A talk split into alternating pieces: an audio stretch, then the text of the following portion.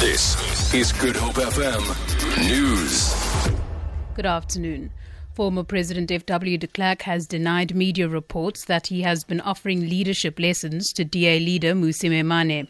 In a statement sent on his behalf by the F.W. de Klerk Foundation, the former president says there is no truth to the Mail and Guardian assertion that he only int- and that he has only interacted with Maimane once during a courtesy visit in March last year. A Mail and Guardian report today said four party insiders had confirmed that the former president had on several occasions been tutoring Maimane on speeches and leadership and acting presidential. Consumers could pay up to 30% more for red meat towards the second half of the year as cattle farmers are battling the worst drought on record. The Western Cape Red Meat Producer Organisation says farmers have moved most of their livestock to the Southern Cape to avoid major losses.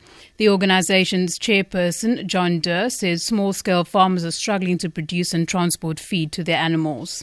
The livestock uh, grazing areas of South Africa, that is where the, uh, uh, uh where the drought is, is at its highest. And, uh, and the supply of, of, of, of livestock beef and, and sheep from those areas will be much more than, than 10 or 15% lower than, than the previous year. The ANC says it will only decide who will replace Marius Fransman as the party's leader at Monday's meeting in Cape Town. This comes after the ANC National Working Committee informed Fransman that he should step aside while a complaint of sexual harassment against him was being investigated. Western Cape ANC Secretary Faiz Jacobs also faces suspension on allegations that he assaulted a, a colleague.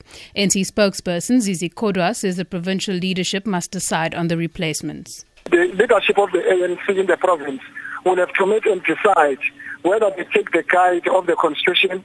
It says the deputy chairperson, in the absence of the chairperson, will act in the position of the chairperson. Also the deputy secretary. And if they want to take that route of the constitution, they will do so in their own right. They won't be influenced by national. What national has done was simply to pronounce on the two cases. We can't decide on them on how to replace and finally, pay TV channel Mnet says it will first study a High Court ruling in favor of Idols judge Gareth Cliff before commenting. The High Court in Johannesburg today ordered Mnet to reinstate Cliff. The channel had axed him after Cliff ventured into a racism debate on Twitter. Meanwhile, Cliff's lawyer Eric Mabuza says they are happy the court ruled in their favor. We've always been confident about the case. We've always thought that this was a travesty of justice. This case indicates that everyone is equal before the law. It also indicates that human rights are human rights. You do not have black human rights or white human rights. For Good Hope FM News, I'm Danielle Buse.